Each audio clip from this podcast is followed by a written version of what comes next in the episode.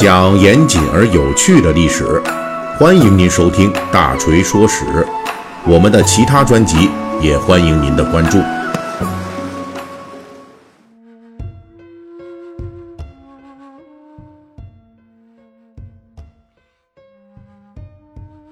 最近我们《水浒细节解密》啊，已经是聊到这个小说《水浒传》中就文学创造出来的人物啊，就是在现实中啊，这人物是没有原型的。那咱们之前几期呢，就已经重点介绍了史文恭与晁盖之间的恩恩怨怨，以及此事背后施耐庵被宋元时代水浒故事雏形所牵制的故事。同时呢，我们也顺便就说说到了史文恭的另外一位同行，就是栾廷玉，他背后的宋元祝家庄故事的雏形，又给施耐庵在《水浒传》的创作上造成了哪些影响，我们也讲了。那本期的《水浒细节解密》呢，大锤就给大家呀，对这个史文恭和栾廷玉啊这两位在小说中武功最强的教师，还是反派教师。给他们俩呢，咱们做一个简单的补丁。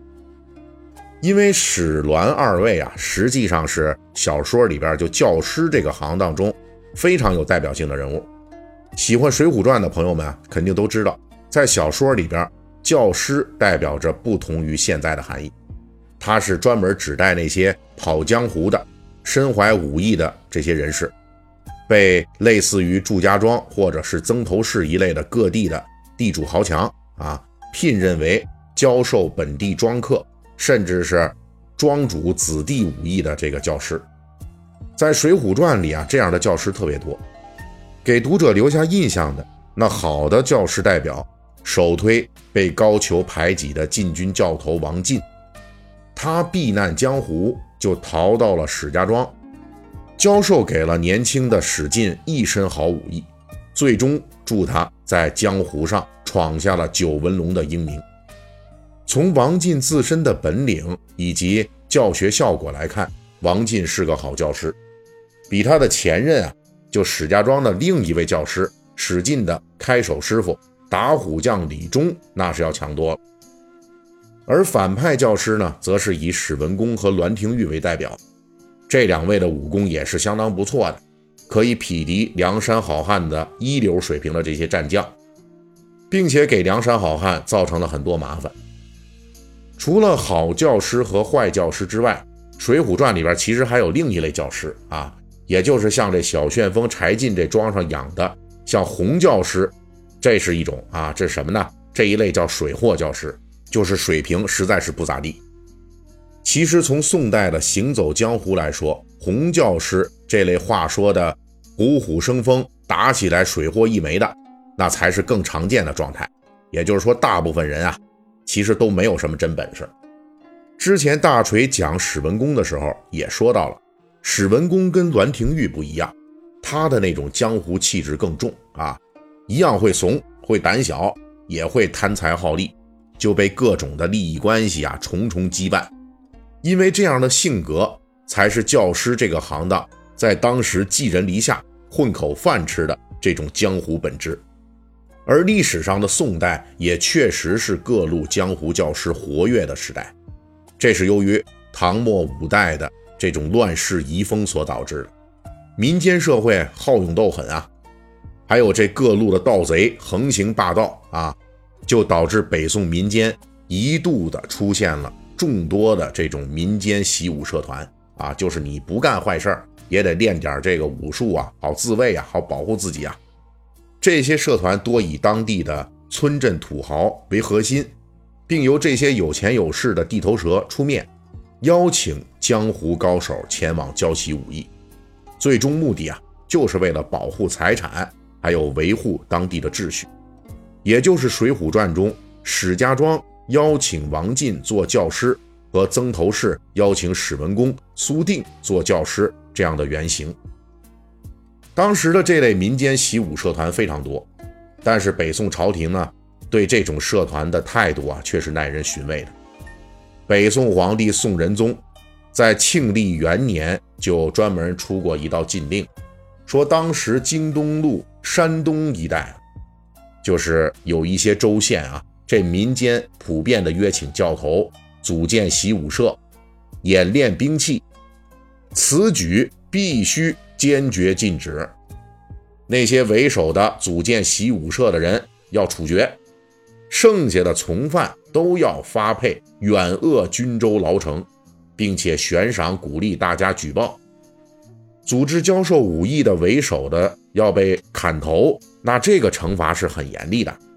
因为在北宋统治者眼中，对于这种民间结社习武啊，他们并不关注说这些社团啊能够。实现一些保境安民的这种作用，他们不考虑这个，他们更关注的其实是这类结社教习武艺之后，聚众对抗官府的可能性，就有可能你们这帮的人练了武艺以后啊，你就造反了。哎，其实政府呢怕的是这个。理论上讲，这类社团在当时并不违反宋代的法律，但是朝廷从防微杜渐的角度出发，仍旧是。对这类教授武艺的活动给予严厉的打击，而且这种对民间结社聘请教师习武的风尚，北宋朝廷的态度啊是一以贯之的。到了北宋末年，宋徽宗统治的政和年间，朝廷大员仍旧上奏朝廷说，江南一带这盗贼呀频繁出没，原因之一就是当地聘请了武术教师。来教授枪刀之术，平时聚众操练惯了，这队伍啊都练习出来了。一旦跟官府发生冲突，这些民众武装可以立即进入状态，成群结队的就与朝廷对抗，因此还出了不少事儿。针对这种情况，有人建议要对民间请教师来教习武术的行径施以重刑，宋徽宗就批准了这项建议。当然。北宋对民间聘请武术教师来教习武艺的这类行为坚决打击啊，还是有例外的。这就是像在河北、西北等等的这种地处呃北宋与辽啊、西夏呀这种前线啊交界的这种附近的这些地区，在这儿北宋是不执行中原内地的这种严禁当地教习武艺的规定的。相反，为了巩固边防，北宋统治者。还会有意识的来支持这些边疆地区的民众结社习武，以对抗强敌入侵。哎呦，这就相当于是，呃，人民战争啊，是吧？就是正规军再加上这个有这个武力的这种民兵啊，自卫，就一起就可以抗击这个北方的来敌。